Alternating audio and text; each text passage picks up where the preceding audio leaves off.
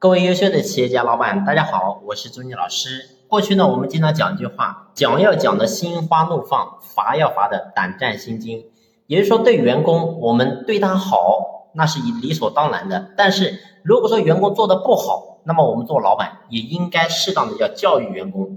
也就是说，我们必须让员工能够真正的成长。那么，唯一成长的方法就是让他能够痛定思痛。一个人只有真正痛过之后，他才能够真正成长。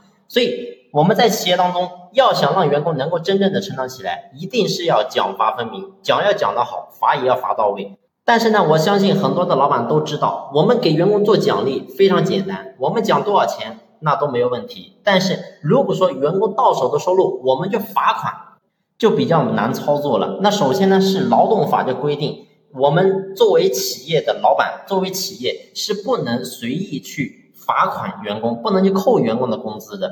所以你会发现，这个很多地方很多的老板呢，相信如果说有这种体验的话，那你就知道，你会发现这个地方是比较难操作的。那么到底我们该怎么样去又能够落实奖，又能够落实罚呢？其实我们要做的方法很简单，具体的操作方法呢，我们下期我们接着聊。这期我们先聊到这里，感谢你的用心聆听，谢谢。